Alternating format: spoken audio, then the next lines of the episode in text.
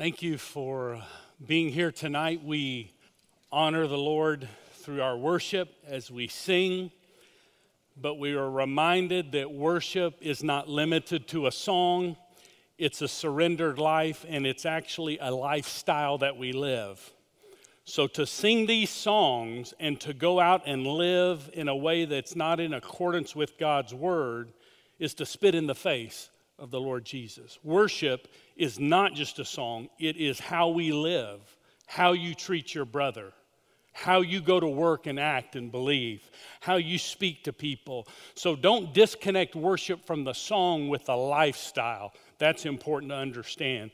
Beautiful songs, We Shall Be Whole. That's an old, I love that one. One day, I'm going to talk to you tonight about Psalm chapter 2. We're kind of in between another book study. I did Psalm 1 as a standalone a few weeks ago as we were finishing the book of Philemon and we had our church conference. So I did Psalm 1. Then we finished up Philemon last week, and then we're going to do Psalm 2 tonight. And then I don't know what we're going to do after that, but it'll be a book study. But we won't meet next week, because we're following the midweek schedule. It's spring break, so we're off. So that gives me a couple of weeks to figure this thing out. I appreciate the encouragement in the book of Philemon. Many of you have shared with me stories of how God has reconciled relationships based on the truth of his word. I got a call today from a man who said after 40 plus years, God answered my prayer because he put into practice what we talked about in here. 40 plus years. God's big. He can do it. So don't ever limit God. It's important that we yield to him. So Psalm chapter 2, I want to talk to you with this subject and title in mind, On Top. On top. Who is really sitting on top of the world? We have watched the news today. You have seen the continued devastation, the destruction, the rebellion, the pride, the justification in doing what someone is doing is wrong. There are so many things in this world as it unravels right before our eyes. Do you think God may be trying to get our attention? Do you think? I do. And I believe the inspired word of God teaches us that this is no surprise. Because when you see things falling apart in this world, remember, they're actually coming together according to God's word. And so Psalm chapter 2 is a psalm where King Jesus is on top. It's a messianic psalm. Many believe that David was the writer of this psalm. Many believe that maybe he wasn't. But it's termed a royal psalm. It has a lot of messianic interpretation that we'll talk about tonight. But it actually leaves us from David's imprint and his hands to that which is greater than David. The greater David is Jesus Christ. So we see in this Psalm chapter 2 that somebody's got to be on top of the world. Somebody's got to be in charge. So I want you to think of this as we open. When you think of, the Lord says this, and I think it's 2 Chronicles 16:9, "For the eyes of the Lord go to and fro throughout the whole earth, to show himself strong on behalf of those whose heart is perfect toward him." So when you think of the eyes of the Lord, they go to and fro. Well, there's also other people going to and fro, and that's men and women on this earth. They're going to and fro. So God's eyes, all-seeing and all-knowing, his eyes go to and fro, and he's looking for someone to attach himself to. That's what that word means. To show himself strong means to attach himself to. So his eyes he's looking, and he sees, he's sitting on top of everything. He's sovereign, he's in control. But at the same time, man is going to and fro on the earth.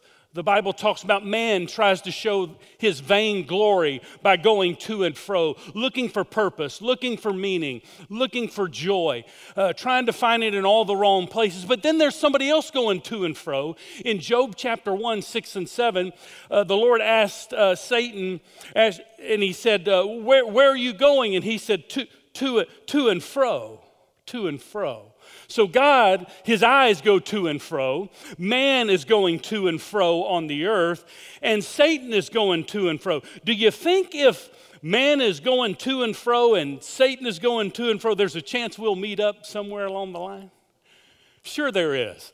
And when we meet up with the enemy, he doesn't want to wound you. He wants to destroy you. That's what he wants to do. But you got to remember the one who sits on top of the world, the sovereign one, the one who we put our faith and trust in. So we understand in this psalm that somebody's got to be on the top. And so the writer of Psalm chapter 2 talks about the one who's on top of the world, the one who is absolutely in control. And this is a psalm about a coronation of a king. And God's going to install his king, and that's what he's going to talk about. And a lot of people, when a king gets installed and they don't like that king, they protest. We even see it now. You see signs. You see signs of support for Ukraine. You see other signs denouncing Russia and all that's going on. So anytime a king is installed, people have all kinds of opinions. And if you don't like what's happening, you protest. And so there's going to be a protest about God's king. But it was prophesied before the foundation of the world. So Psalm chapter 2, let's just take it verse by verse and go on through. Here's what the text says.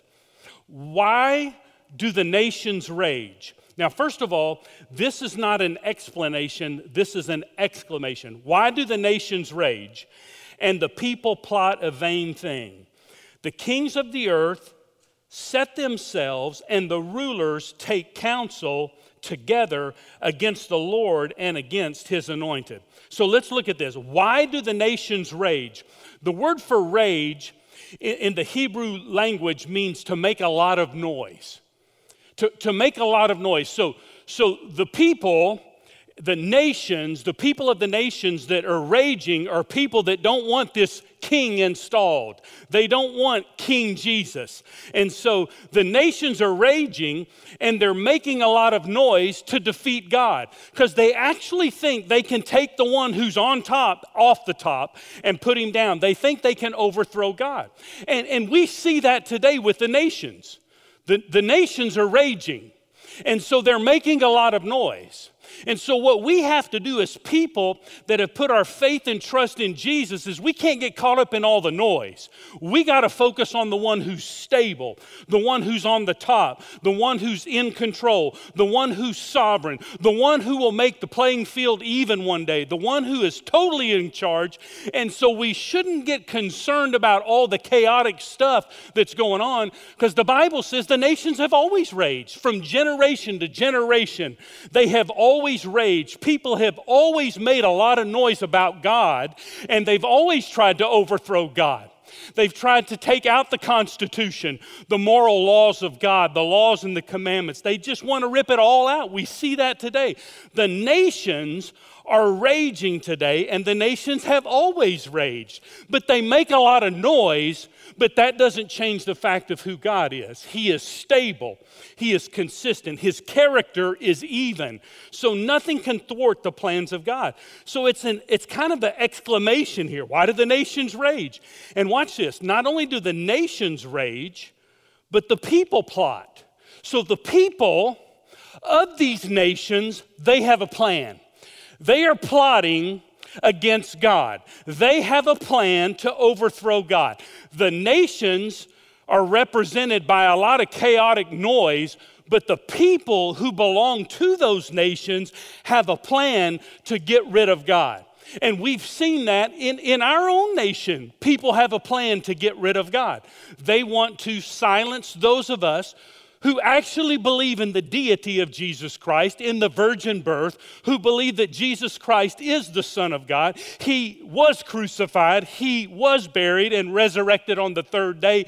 They actually are people that come against us like that. So these people have a plan. And the plan is to try to stop the army of God, the soldiers of God, the mission of God. But I can tell you something, it cannot happen. You cannot stop God. He is that powerful. And so the people, it's interesting, people are plotting today all around the world. And it says here in the text that it's a vain thing. You know what that means? To no avail. It's futile. People, it's laughable, if you will. And so the people plot a vain thing. So we have the nations are raging. The people are plotting a plan against God. Now understand this. They've been trying to take God out for a long time. Do you remember Pharaoh? Do you remember Herod? Do you remember all these people? You know, Herod was going to get rid of all the male babies, and so he was going to try to wipe out just because he heard a rumor that there was an up-and-coming king. And so he didn't want this up-and-coming king to be anywhere, so he had a plan to just wipe out a whole generation of babies. But it was too late because God's plan was already unfolding right before the very eyes. And so we see here that people always have a plan. But here's the good news. It's too late. God's plan is already in fruition. It is already taking place. You and I are a masterpiece in God's plan. We are working out God's plan in and through our lives. So when the people are plotting in vain to take God out, we are yielding and surrendering to the plan of God in our lives on mission for God as soldiers, as ambassadors who are moving forward. And we're not plotting anything. We're just getting in on what God has already ordained before the foundation of the world. So this psalm is about someone who's on top. It says the people plot a vain thing, and it actually means premeditated rebellion. See, there's rebellion, and then there's premeditated rebellion.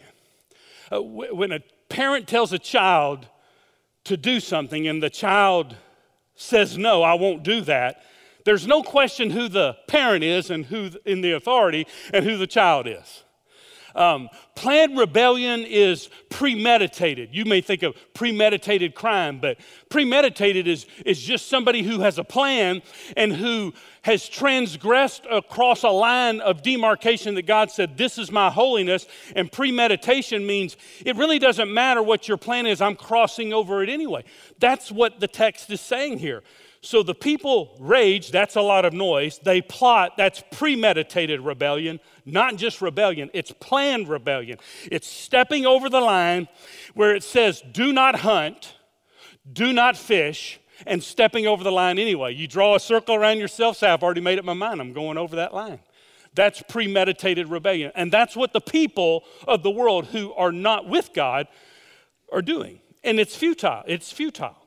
And then here's what the text says. Look at this. And the kings of the earth set themselves, and the rulers take counsel together. So not only do the people in the nations are raging, the people are plotting, but the kings are setting themselves against God. So the idea of the word set here means to permanently, concretely set in premeditated rebellion that we don't want this new king that's coming in. We have rejected this new king. We want our king. We want to be the king of our own lives. And so the kings of the earth, they've made a deliberate decision to permanently set themselves against God. How foolish can you be? And then it says this, there's some partners that are involved in this. And the rulers take counsel together. We talked about counsel in Psalm chapter 1. Don't walk in the counsel of the ungodly. Well, they're walking in the counsel of the ungodly, and their partnership is, you know what, the counsel that we want and receive and have already premeditated is that we all want God out of the picture. We all want the one who's on top, who's an installation is being made here. We want him out of the picture. Now look at what the text says. So it's not just rebellion, it's rebellion against God's king that he is installing here, which is a picture of Jesus Christ. That's what he's saying here.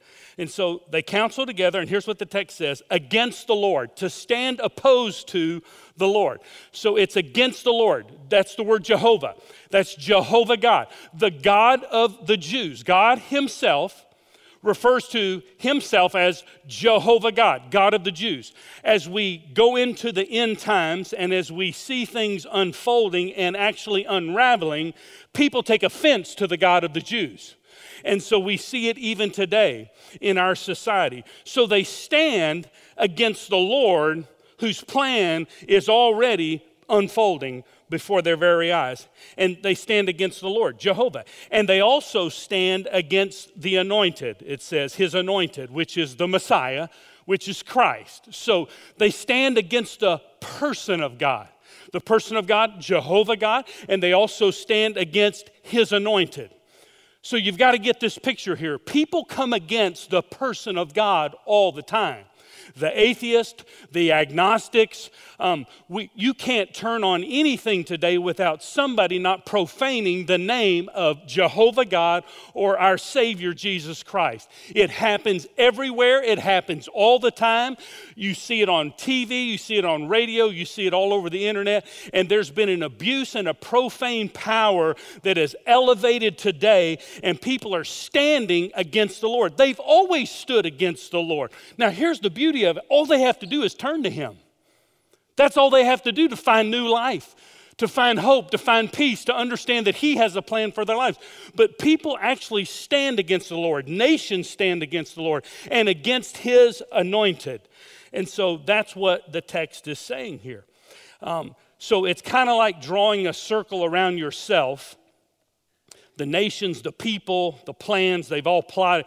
It's drawing a circle and making a decision in this circle. But before you ever step outside this circle, I've already made my decision. I'm against God and I'm against his anointed. So that's the picture that they're coming from.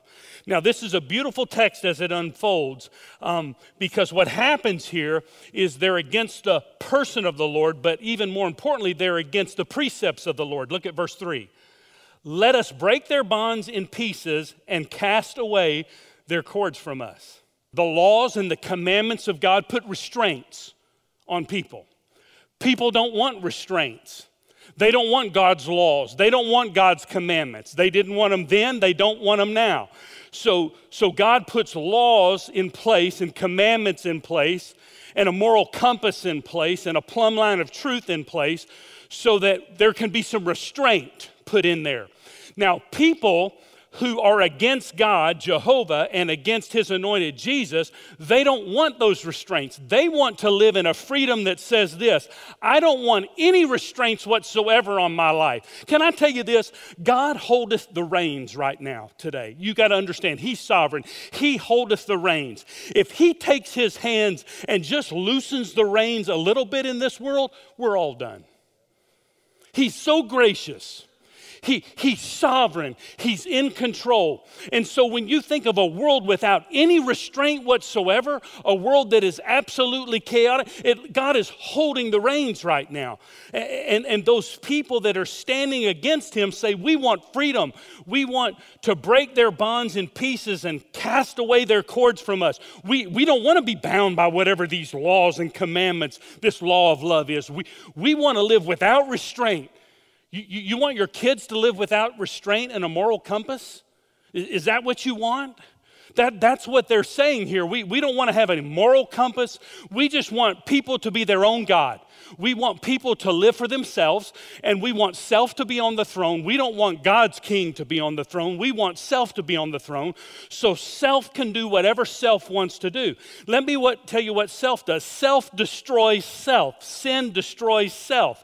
And so if we live in a world without any restraint whatsoever, then we see the ramifications of that. But the people here from the nations who are plotting, who are the kings that are setting themselves against God, said, we don't want God at all. We don't want your king. We don't want anything to do with your king. And that's what we see in America right this moment, present tense today. People say, we don't want God. Where has that gotten us? We don't want God in our schools. I remember the day when you could pray in school. I remember the day when you could do things that were honorable to the Lord and affirm people in their integrity, and you can't do that anymore because, you can't do that anymore in the classroom or in the government or the school. Say prayers here and say prayers there. Listen, you can when you understand that you represent the one who's on top.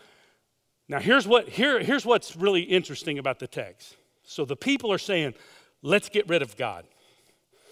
Now, look at verse 4. God says, he who sits in the heavens shall laugh.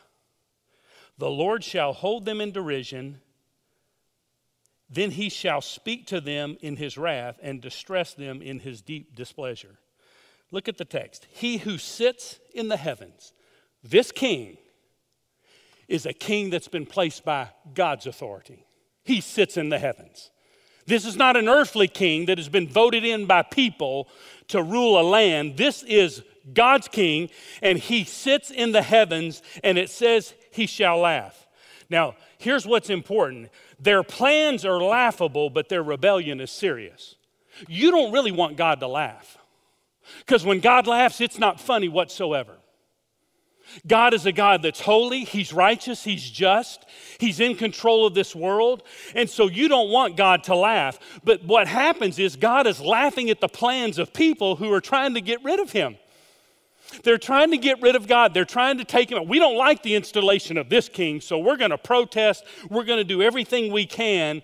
But here's what he says. He sits in the heavens in a position just like those kings who set themselves in a permanent concrete position. Here's the news. God sits in a permanent concrete position, and he shall not be moved. God is immovable. He is unshakable.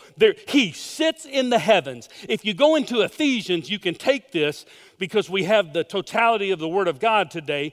In Ephesians, Paul actually says we're seated in the heavens with him.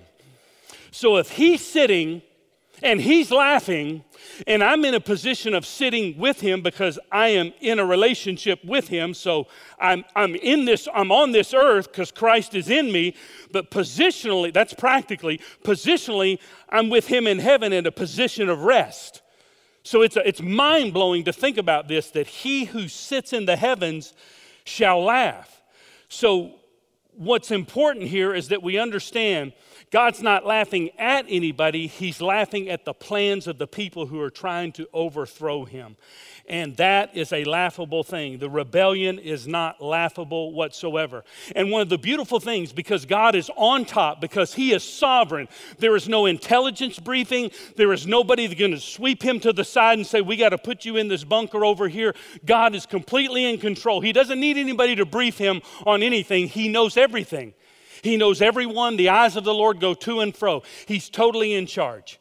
So he sits in the heaven. With all this chaos that's going on, it says he sits in the heavens and laughs. The Lord shall hold them in derision.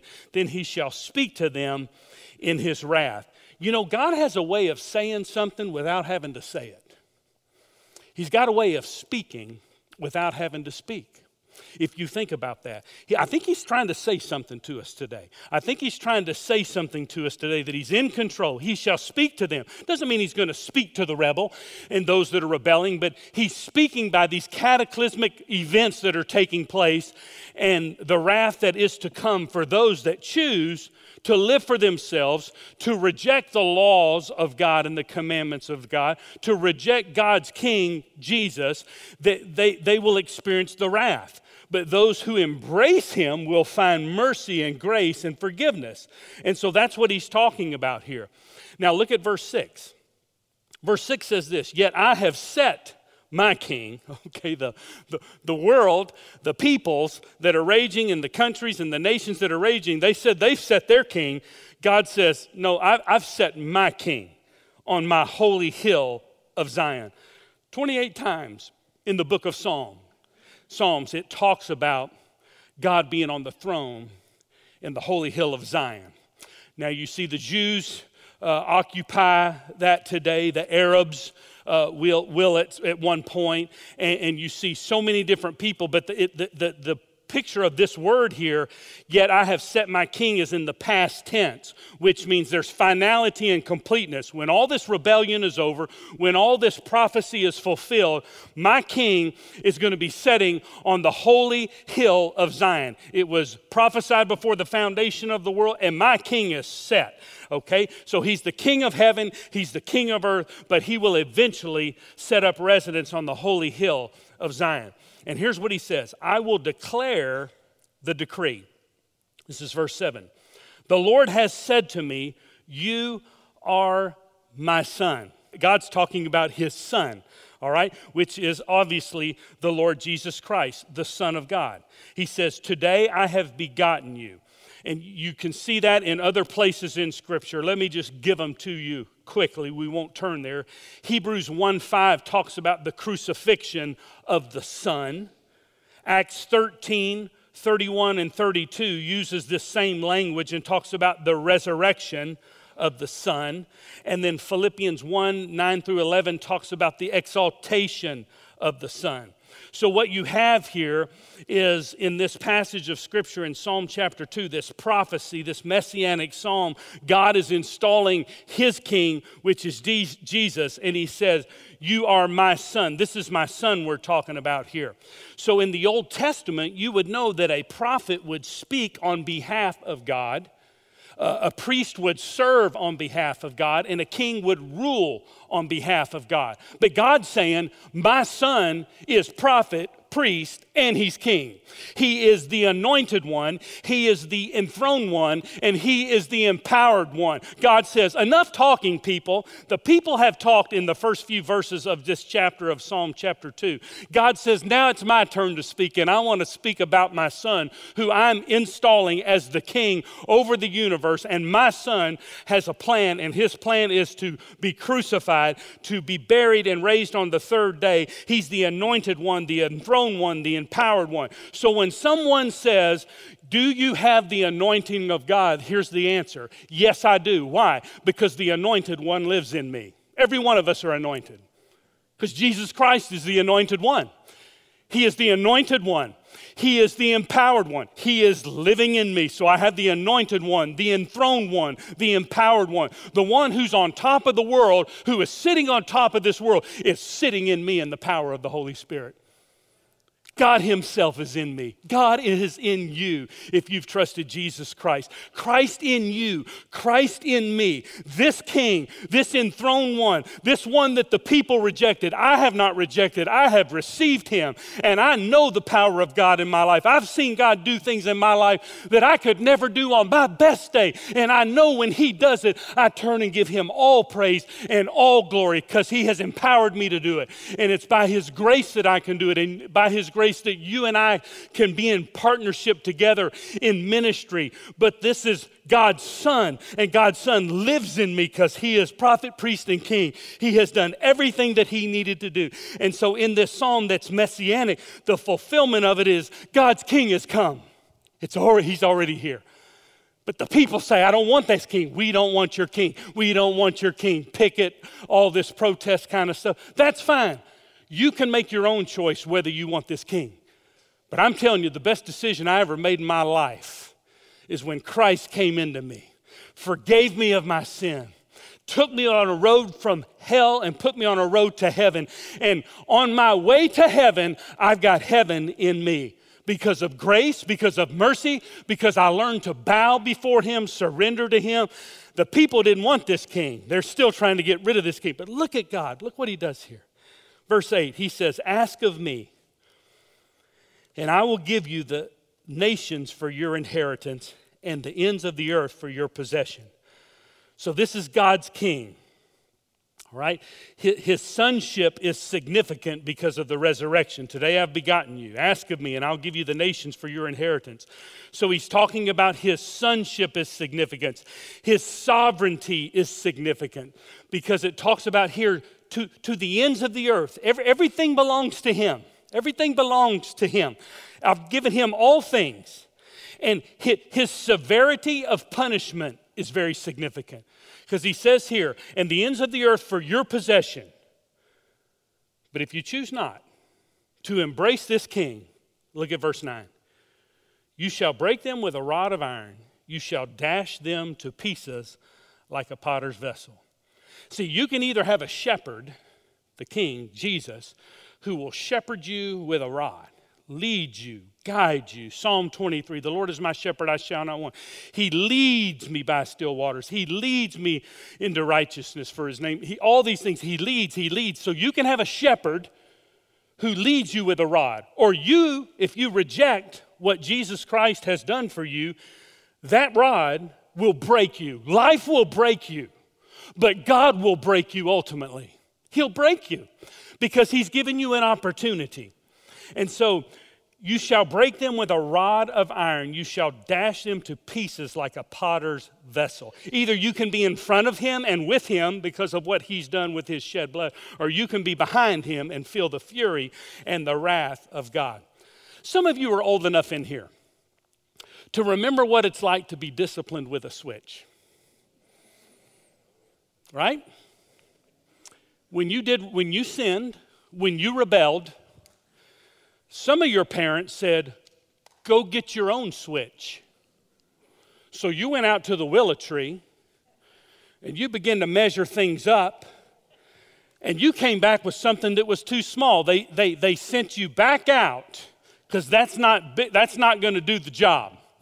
And then you try to find this little wiggly willow tree and some other little tree. So finally, here's the bad thing about it.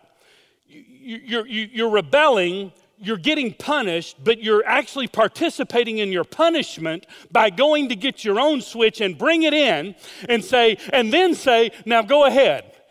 You're part of your own destruction. You're participating in that. You're actually going to get the rod of iron, which is the destruction, which is the part of it that's going to really hurt. So you're participating in your own destruction. But there will be a day for those that reject and revolt against the Lord Jesus Christ. There will be a day. They won't choose their own switch. He'll choose the switch. And they'll be separated from all eternity from him, all because they chose to reject this king that God installed. His name is Jesus.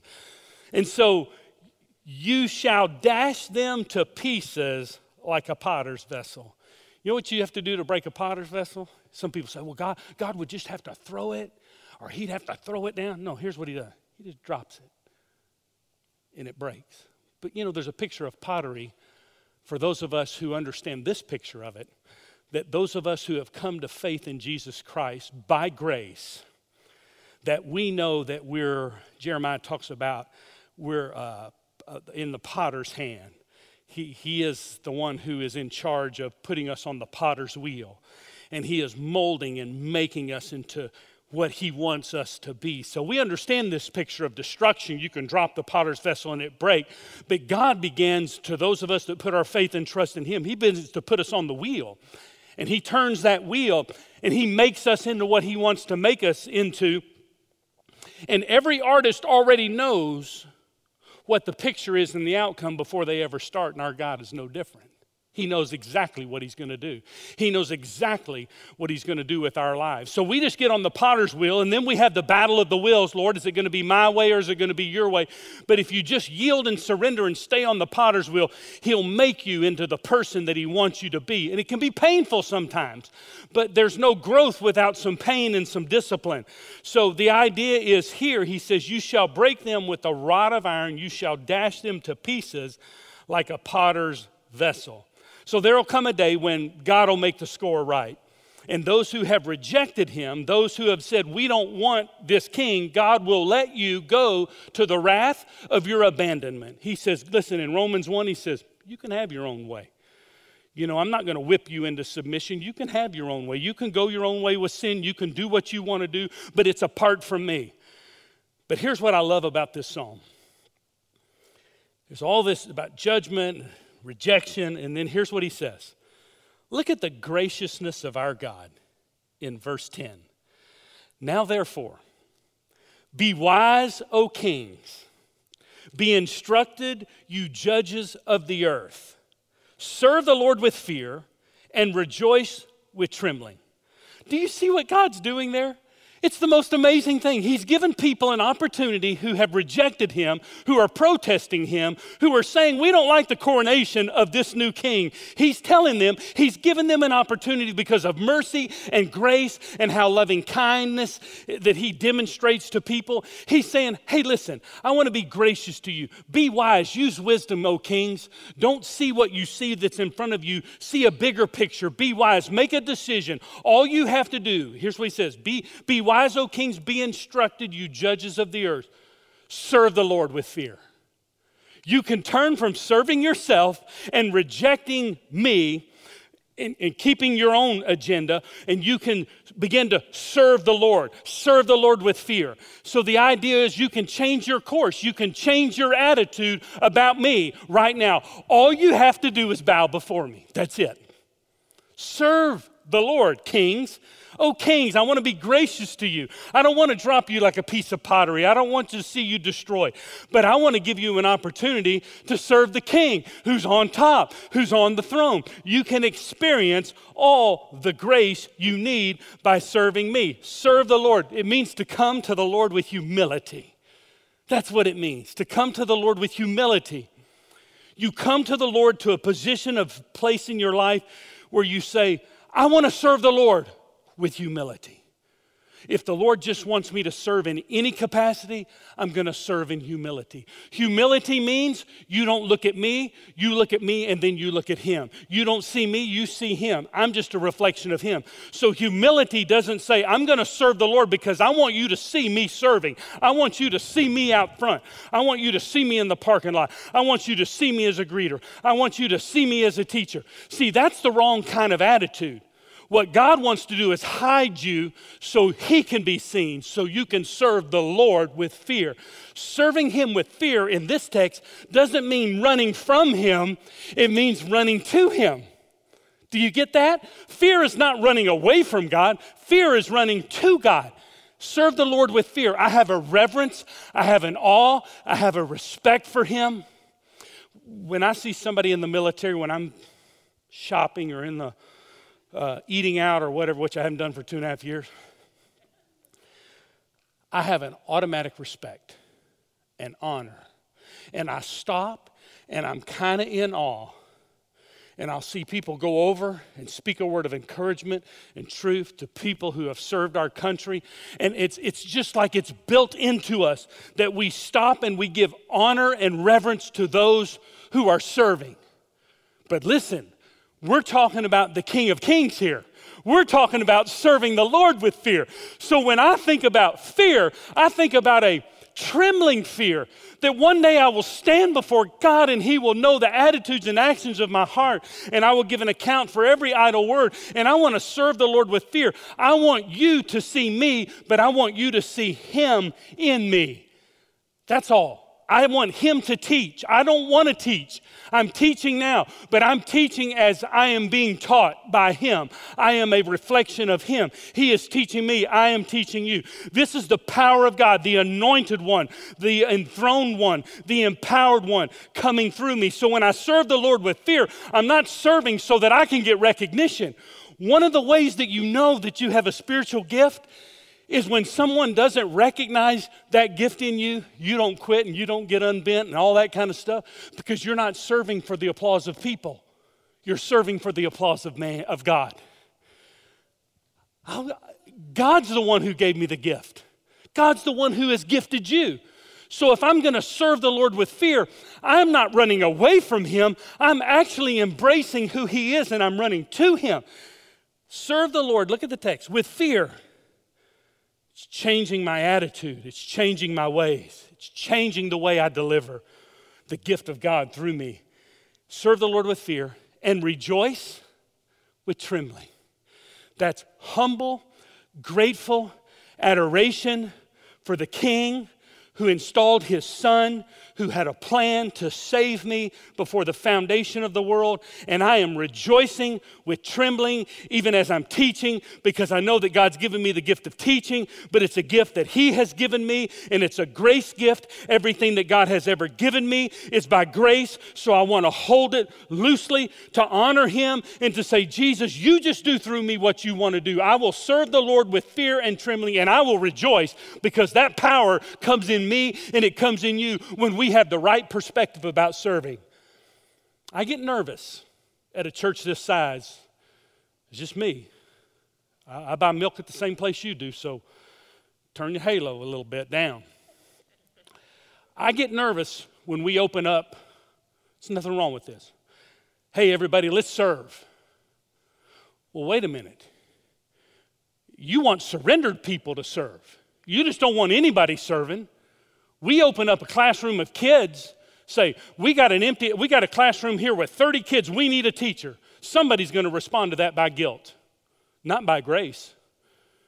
And God help us if they do, because the kids will know it, and they'll know it over time, that God didn't call them. That was a prestige moment for them to step in and be seen. Listen, people that serve, they serve with humility. They do it with a quiet spirit. They just serve. They're faithful. You can count on them. They're here. They do what they do. They're called by God. They don't worship here on Sunday and have another lifestyle Monday through Saturday. They understand that worship is Monday through Saturday, and we culminate together on Sunday morning. We're just singing out of the praise and the overflow of what God's already done in our life because we're continuing to serve the Lord with fear and trembling everywhere we go. Everywhere we go, we serve the Lord. We don't serve the Lord at church and then cut it off and say, okay, that's it. Cut the spigot off. We don't serve anymore. No, service is a flow that you get in by the power of God. So here's what the psalmist says. He's gracious. God is gracious. Hey, you can turn from your ways of destruction and you can serve the Lord with fear.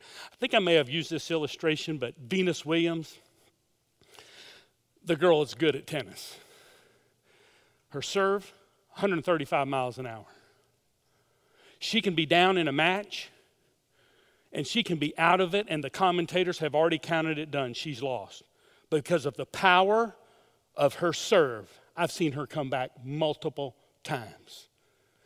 Some of us need to come back because of the power of our serve that our God has given us. And we can come back from a setback. Maybe you were hurt. Maybe you were wounded. Maybe someone didn't affirm you in your service. That's not the role for us to affirm you in your service. You just be affirmed by the Lord. Yes, we can exhort you. Yes, we can encourage you. That's a wonderful thing as God gives us that gift. But if you bail because you didn't get pats on the back, you're serving for the wrong reason. You will stand before God with the gifts that He's given you, and He will say, why did you waste what I gave you? Serve the Lord with fear and trembling. Serve Him, love Him, honor Him. Look at the text. We're coming home. Here's what it says. Kiss the Son. You know what that means? It's a sign of affection. It's a sign of surrender. Kiss the Son, lest He be angry and you perish in the way. When His wrath is kindled but for a little, blessed are those who put their trust in Him. Kiss the Son. I've used this illustration, I know I have, on a Sunday morning. But when my wife kisses me, I don't wipe it off. You can see the red mark. And I've had little old ladies, and some of them are in here tonight, come up and go, you got something, leave it. You know why? That kiss represents affection and love and adoration for me, from my wife. And you just leave it on all the time because it's a reminder to me of how much she loves me. But I'm going to tell you what, it doesn't compare when you think about the kiss of the Son, the embrace, the love that God has for you. Kiss the Son, lest He be angry. In other words, hey, it's a kiss of surrender. It's a kiss of bowing down. And blessed are those, we'll finish with this, blessed are those who put their trust in Him. You may have the word refuge there. It's the same meaning. It doesn't say it's not a refuge from Him. It's a refuge in Him. It's a refuge in Him. So the blessedness comes, the blessing comes for those who put their trust in Him. Not those who say, get rid of the king, but those who embrace the kiss of the Son and say, Lord, do whatever you want to do in my life. I pray that you could be encouraged to serve the Lord with fear and with trembling. I, just like Nat Carter, hate crowds. He said it in a different way. I'm saying it this way. Neither one of us, we always feel butterflies. Every time we get up, we're nervous. If I get up and I don't sense some nervousness, I'm really going to be concerned about me. Because you know what that means? I'm trusting in myself. But I have fear and trembling when I teach because I know the one that I'm representing. I know that I'll give an account. Those who shepherd the flock of God will give an account for the sheep. Those that we shepherded with the Word of God will give an account. And so this is a pretty high calling here. So the understanding here as he closes this psalm is blessed are those who find their refuge in Him, who put their trust in Him. So you can abandon everything you are and just put your trust in Him. And listen to me, this is so important. Use whatever gifts God has given you to His glory and for His good, not for somebody else. The gift is for the benefit of somebody else. But if you're not careful, you're going to be using your gifts to try to bless people, and you're going to think you have the power to bless people. But watch this. God blesses you, and he puts the blessing on you, the anointing on you. And when that anointing goes out of you and you use your gift and it hits somebody else and splashes on them, it already has his blessing on it because it's anointed by him and it's coming from him just through you. You're just a conduit. You and I are just a conduit through which he flows his power and his grace. That's what service and ministry is. That's all it is. So I want to encourage you to do that. I'll close with this. We're just going to close in prayer. We're so far over. We're just going to close. I'll save that illustration for my next series. That'll work. But hey, guys, we love you here at Sagemont. But I hope you're encouraged and challenged. Man, we got an opportunity as the nations rage to just be what God wants us to be. And here's what I love. There's no pressure on me or you to make ministry happen because we don't have that much power. It comes from him, it comes to us, and it flows through us. My prayer is that we could just get out of the way and watch God do amazing things through our life.